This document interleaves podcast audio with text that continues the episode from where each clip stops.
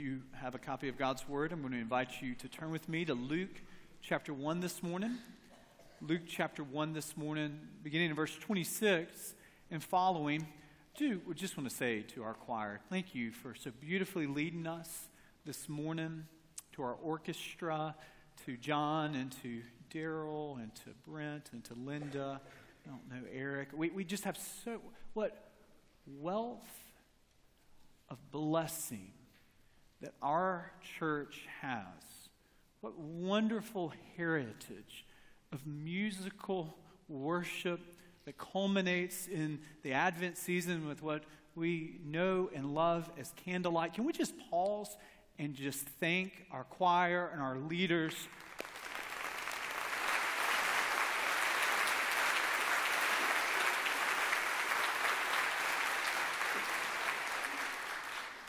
Was with somebody this past week who's just began attending our church, and he just asked, What is candlelight? And I think we do need to be reminded there, there are people that would ask, What is candlelight? And while it is a, a long standing tradition within our congregation, it isn't something that everyone is aware of. And so maybe you're here and this is the first time that you've visited us, or maybe you've been visiting, but this is the first Advent season that you're here with us. This evening at 5 o'clock, we invite you our choir, our orchestra, our chapel choir, which are that's our high school choir, our middle school choir.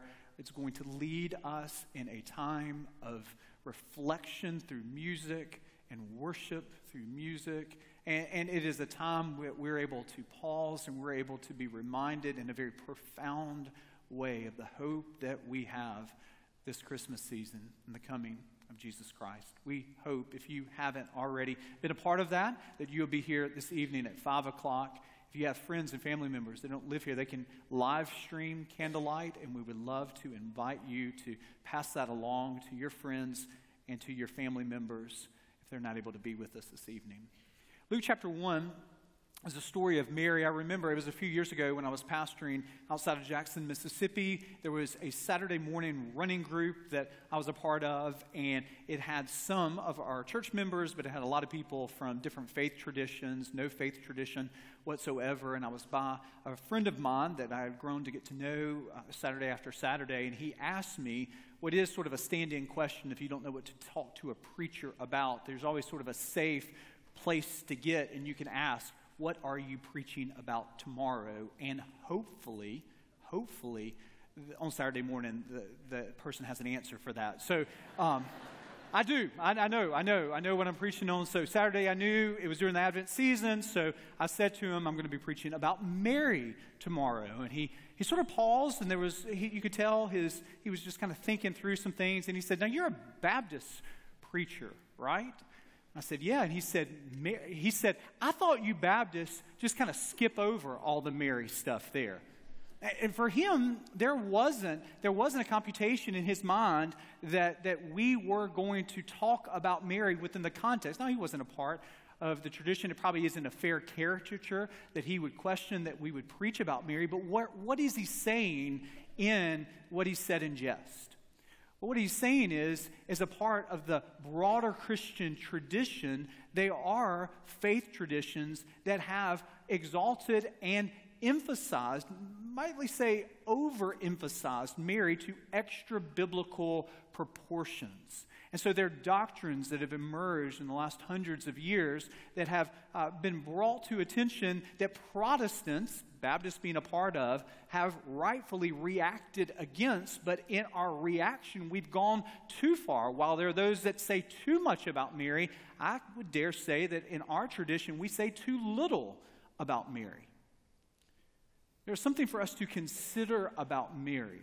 There is something for us to learn from this person who is the mother of Jesus as an exemplar of faith, as one who is used in this holy, unique way that we read about in Luke chapter 1, starting in verse 26. In the sixth month, the angel Gabriel was sent from God to a city of Galilee named Nazareth, to a virgin betrothed to a man whose name was Joseph of the house of David. And the virgin's name was Mary.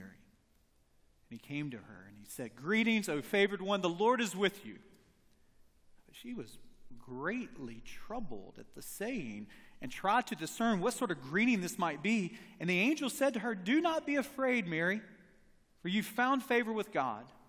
And behold, you will conceive in your womb and bear a son, and you shall call his name Jesus. He'll be great, and he'll be called the Son of the Most High. And the Lord God will give to him the throne of his father David, and he will reign over the house of Jacob forever, and of his kingdom there will be no end. And Mary said to the angel, How will this be, since I'm a virgin? And the angel answered her, The Holy Spirit will come upon you and the power of the Most High will overshadow you. You, therefore, uh, therefore, the child to be born will be called Holy, the Son of God. In verse 36, behold, your relative Elizabeth in her old age has also conceived a son, and this is the sixth month with her who was called barren. For nothing, nothing will be impossible with God. And Mary said, Behold, I am the servant of the Lord. Let it be to me according to your word. And the angel departed from her. This Advent season, as we focus our attention upon the Christmas portrait of Mary, the mother of Jesus, I want us to ask and to answer two questions this morning. I want us to ask the question, why Mary? I want us to ask the question, why a virgin? Why Mary? Why a virgin? Well, let's think about Mary because she's an unlikely candidate. First, she's an unlikely candidate because of her youthful inexperience. Jewish custom, not Luke's gospel, but Jewish custom gives us a range of the age that Mary might be. There was oftentimes in that custom in the first century Jewish world for a young lady to be engaged by the ages of 12 through 14. It very well may be that Mary is somewhere in that age, maybe even as old as 15. We don't know with precision, but we know from historical tradition that Mary is a young teenager in our eyes, in our mind. Now, this is a problem with it because we superimpose what our 12 year old daughter would be like in 2018 or our 13 year old. And, and we really do need to take those impressions out of our mind. Uh, Mary isn't a seventh grade girl who's putting her retainer in before she goes to bed. This isn't the picture that we should have. Mary's not up at night fretting over the student council runoffs in the morning at school. There's a way that we need to be reminded that Mary's maturation in the first century is very much different than our understanding in the 21st century. But all that to say, there is no doubt that Mary has much youthful inexperience. There, there's no way, even with that disclaimer, there's no way around this. Mary is an unlikely candidate because of her age. She, she's not a rabbi's wife.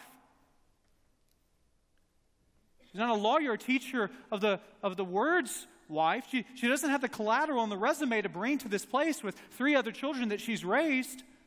There is youthful inexperience with Mary, but that really shouldn't surprise us. It, it was youthful inexperience that, that, that slayed the giant Goliath. Goliath looked out at this young runt of a shepherd boy named David and said, Would you send to me a boy to fight a man? It was David that got the last laugh, even as a young boy. There's Shadrach, Meshach, and Abednego who stand up against the taunts of King Darius that you must worship me or you would go into the fiery furnace. Well, we know the rest of the story in Daniel. We know that Darius would look in and he would see one that looks like the Son of God with these three teenage boys, Shadrach, Meshach, and Abednego. We know that Paul, writing to his protege in the ministry, is going to write to a, a, youthful Timothy, and he has to remind him what he has to remind us in 1 Timothy chapter 4, verse 12, which simply reads, Let no one despise you for your youth, but set the believers, uh, for the believers, an example in speech, in conduct, in love, in faith, and in purity. It's a great reminder for a church like Dawson who values students, who values children, We've had this wonderful dedication of a family this morning, this beautiful young girl that we've been able to uh, dedicate alongside of her family that one day she would trust in the Lord Jesus Christ as her Savior and Lord. And we're reminded of what Danielle Bell and John Meads, our children's ministers here at Dawson, say again and again that children are not the church of the future, but children are the church of today. Our student ministry is not a feeder system for future leaders at Dawson. Uh, we, we have leaders in our student ministry today. You showed me a church that values children. You showed me a church that values students. You showed me a church that has a place for them in the context of worship, values them like our church does and has. And I pray will always do. I will show you a church that is reaching its community. Has a desire to be stretched and molded. All throughout church history, we see God showing up with youthful inexperience some of the great revivals of our church's history. You can look back, go back to Yale. Yale was founded with Christian roots and origin, but there's always the temptation of mission drift. Early 19th century, there's mission drift. There is a, not the president of the university, not the professors of the university, but a student body president that called his peers to prayer. And in 1803, the great Yale revival was birthed out of months where students on bended knee asked God to move in their midst. And the testimony is that a third of the classmates or the third of the students at Yale became Christians in 1803. This is a wonderful litany of pastors and missionaries that were called out of the Yale revivals. And I'm here, if, if, you're, if you are a eight-year-old, an elementary school student, if you are here and you're in middle school, if you're here and you're in high school, if you're here maybe even as a college student, there, there's a temptation to think, I will serve God when? So I, I will really serve God when I get into the student ministry. I'll really serve God when I get into campus ministry at college. I'll really serve God when I graduate from college. And there's always this temporal setting forth this goal, then you'll get serious about your faith. And I'm here to tell you that He desires to shine His light through you now. As an elementary school student, as a middle schooler, as a high school student, as a, as a college student that has come home and is sitting by mom and dad and brothers as you are on your Christmas break, we're so glad you're here. I want you to know there isn't this indefinite time that He really wants to use you down the road. It's right now. It's right now. And our church is, it, you, you oftentimes as students become this fuel that propels our church forward in faithfulness to where God is moving. And oftentimes, not always, but oftentimes, the fuel of awakening and a revival comes with those who, who come before Him without cynicism, come, come before Him without being jaded by disappointment, but come before Him and say, We take your word seriously. We want to be your vessels where you have placed us now. And so we say with the Apostle Paul, as he would say, Let no one despise you for being in elementary school, but set the believers, us, set for them an example in speech and conduct and love and faith and Mary, in Mary, in purity, in purity. Mary's an example for us, even in the midst of her youthful inexperience. She's an unlikely candidate because of her youthful inexperience, but she's also an unlikely candidate because of her humble heritage. She's, she's from the city of Nazareth. Now, you can name some cities, you can name some states, and they're, they're preconceptions that come to mind. They're, they're easy, uh, low hanging fruit jokes that come to mind. Well, Nazareth was one of those places. Uh, Mary comes from humble roots agrarian roots. Galilee is not a respected region in that first century world. It actually is a stigma that's going to follow her son, Jesus, as an adult. You would, you would hear people say, Can anything good come out of Nazareth? Can anything good come out of Nazareth? And you can imagine Mary being from a person from Nazareth. This, this is a backwoods place, even in that first century world. This is a nowhere place. She's not a priest's wife. She's not a respected lawyer's wife. She rather is the mother of Jesus as a penniless peasant from a nowhere type of place. This is a strange way to save the world, but this is one of the ways that God works in our world. He defies our expectations and requirements. We oftentimes think, even sitting in pews, that God needs bigness and grandness to be evident in our world. And we oftentimes equate God's presence with the largest Instagram following that we can find of a pastor Or we oftentimes equate faithfulness with the size of crowds that can be drawn. We oftentimes, even in Christian world, say that God has to have the largest financial portfolio to be able to work and move, or God has to be able to use the person that's got that corner office in that building at the highest level. Or we got to find the athlete who can put Philippians 4:13, and all of those things are good. All of those things are to be applauded. But none of those things are requirements for God to move in our world. And we need to be careful. And we need to be reminded that oftentimes God is present in those places that are not perceptible to us. That we can't see, that He's moving in, in small, humble places that are off the radar, and His presence is as much there as it is in, in, in, the place that, that has all the resources it possibly can muster, and it's got all the people that it can possibly muster. That the Holy Spirit is equally present in the small and the big. He, he is equally present with Mary here. She's an unlikely candidate. Because of her youthful inexperience, she's an unlikely candidate from her humble heritage. So the question is, is why Mary then? It is solely the choice of a sovereign God. It is solely God saying through the angel Gabriel here, hey, behold, you have found favor.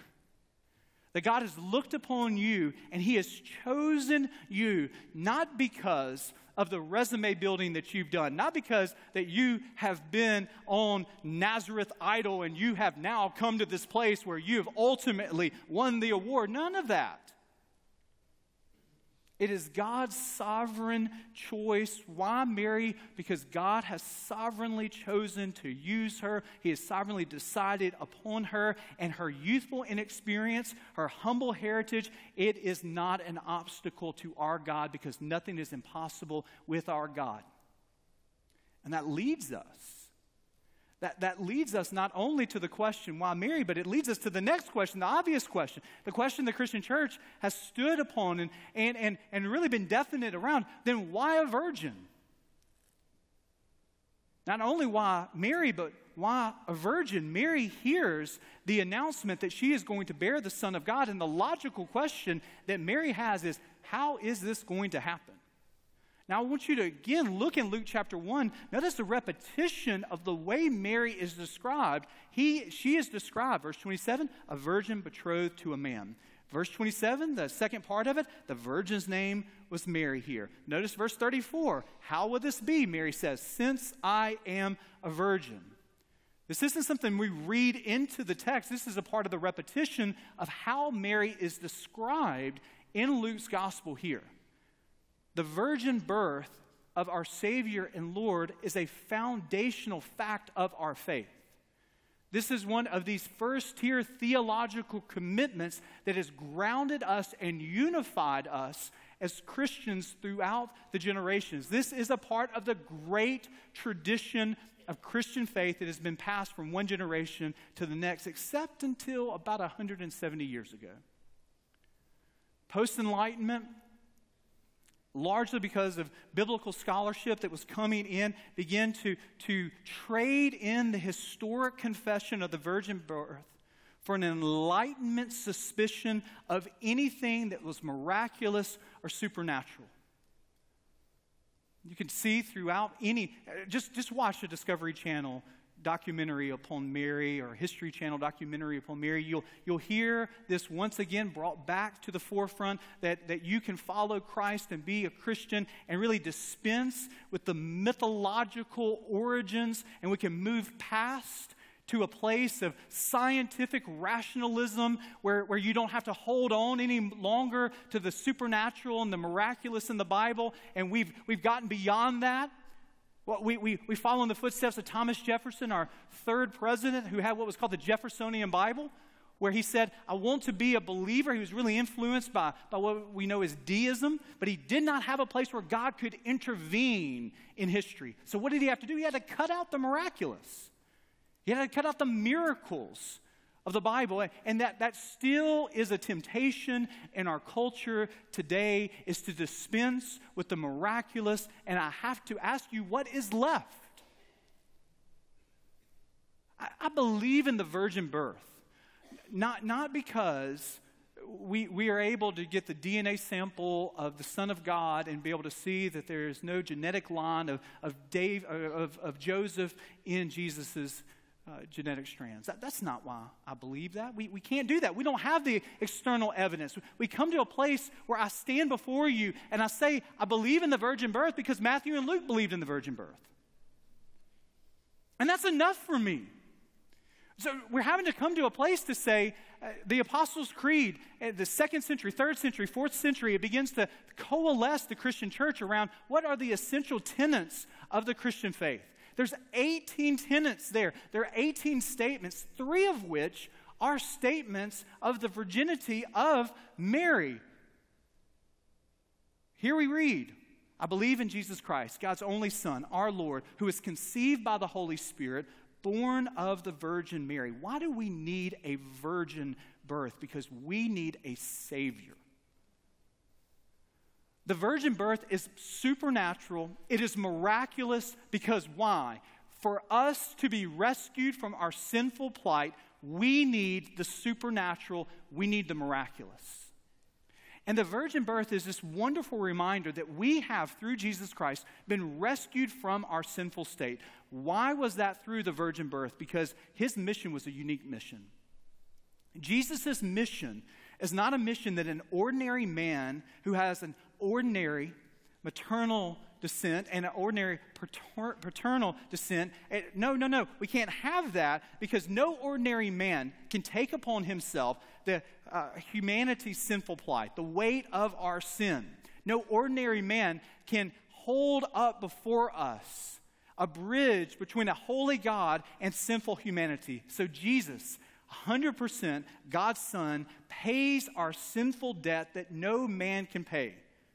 And as the sinless Son of Mary, he's 100% a human. So this means he fulfills the requirements of the law. He, he lives as you live and I live. He, he is an advocate for us, not, not, as, not as Superman who comes from the outside, who is not one of us, but he is one of us, who, when he fell, he scraped his knee like you scrape your knee. And when he fell, he bleed or he bled like you bleed. He wept for Lazarus' death as we weep over our own Lazarus who died.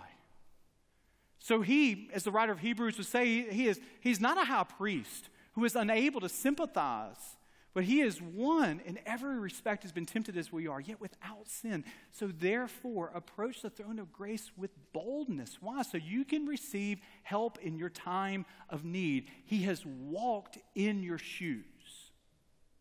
He knows what it's like to, to feel the weight of humanity. He knows what it's like to have that bearing upon him. Why a virgin? Because we need a Savior that is 100% God and 100% man. We need a Savior who we as humans can be reconciled with as He is a holy God. And only one person can do that, and that is the person of Jesus Christ who was born of a Virgin Mary.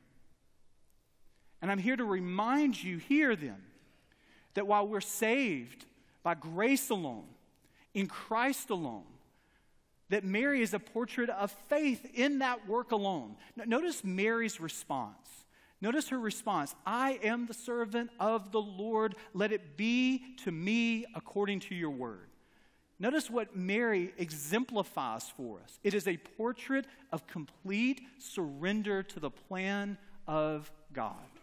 It is, it is faith, it is trust, but I want to remind you it was a costly surrender. That when Mary says yes to this, as she begins to show in the second trimester of carrying the infinite Son of God in her womb, that the citizens of Nazareth would have gossiped behind her back. It, it didn't take Nathaniel Hawthorne to be able to, to come up with a scarlet letter. They, they were divvying those out in Nazareth 2,000 years ago. And, and, and Mary was plastered with the scarlet letter. Uh, were friends, they were family members. We have to imagine that Mary's obedience cost her her reputation. And my question to you is is obedience, it still cost. And so the question becomes what are you willing to lose for the call of God? What are you willing to lose as you say, Thy will be done. Mary is an exemplar of faith here, a faith that says, I trust you no matter the cost.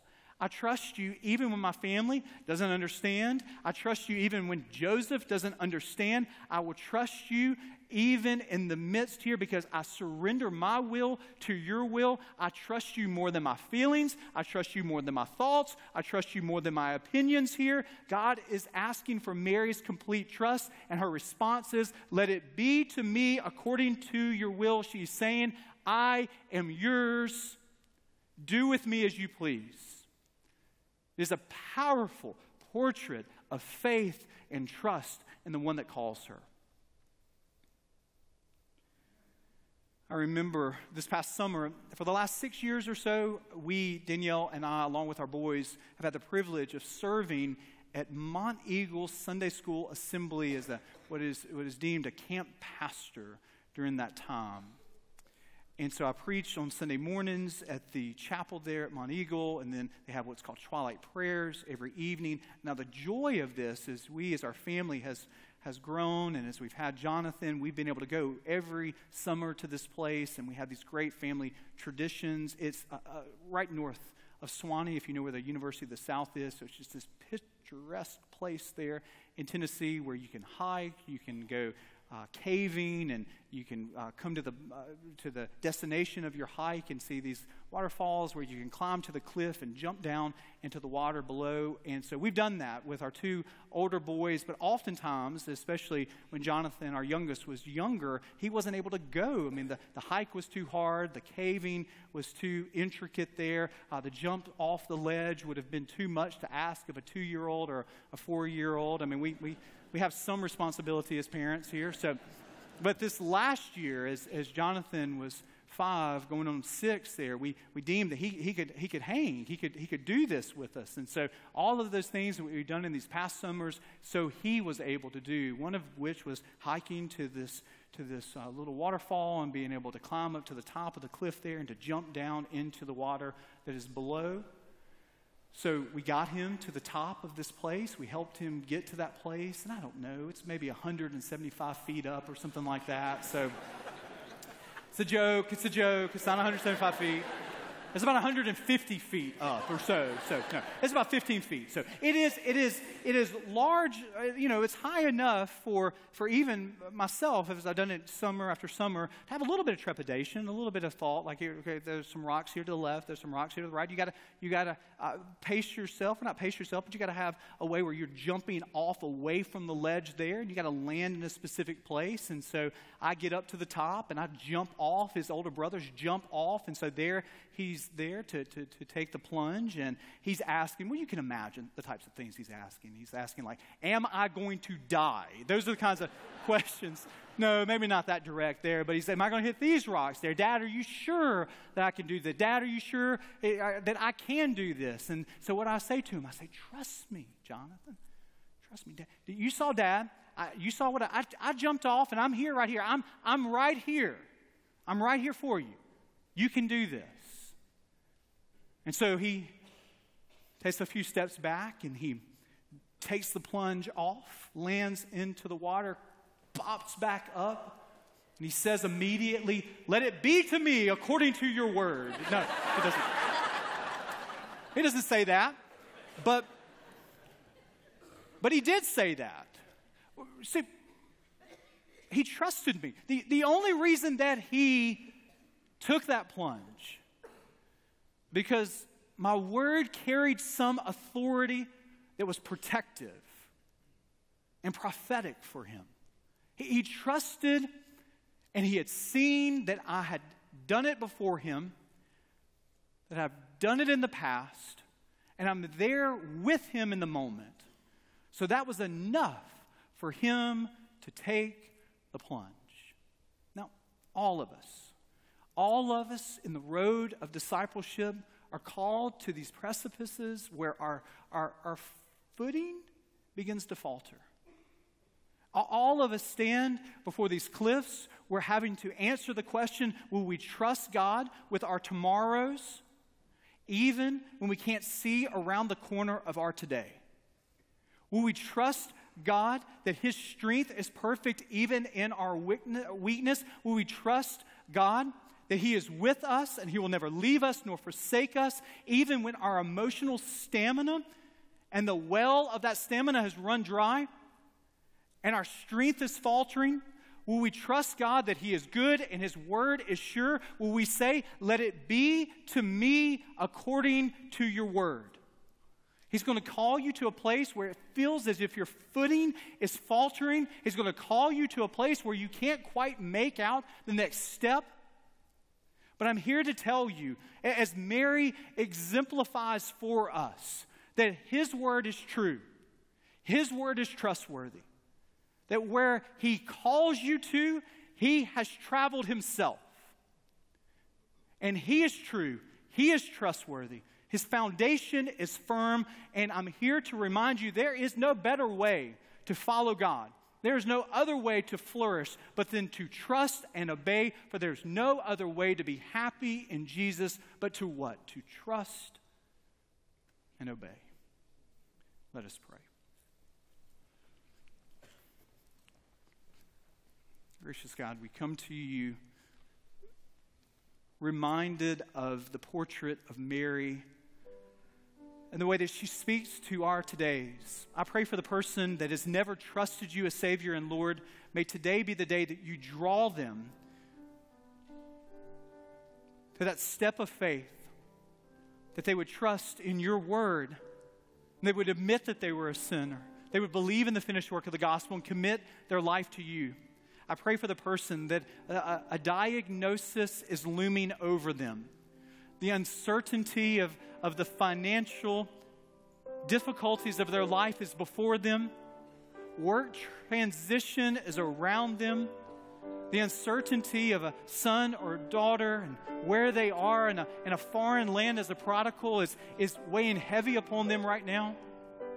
No matter what cliff you've led us to, may today we say, Let it be to me according to your word. We trust you and we will obey you no matter the cost. Will you find us faithful as your church? Will you find us faithful as husbands and wives, as singles, as students? Will you find us faithful? It's in your name we pray, the powerful name of Christ Jesus. Amen.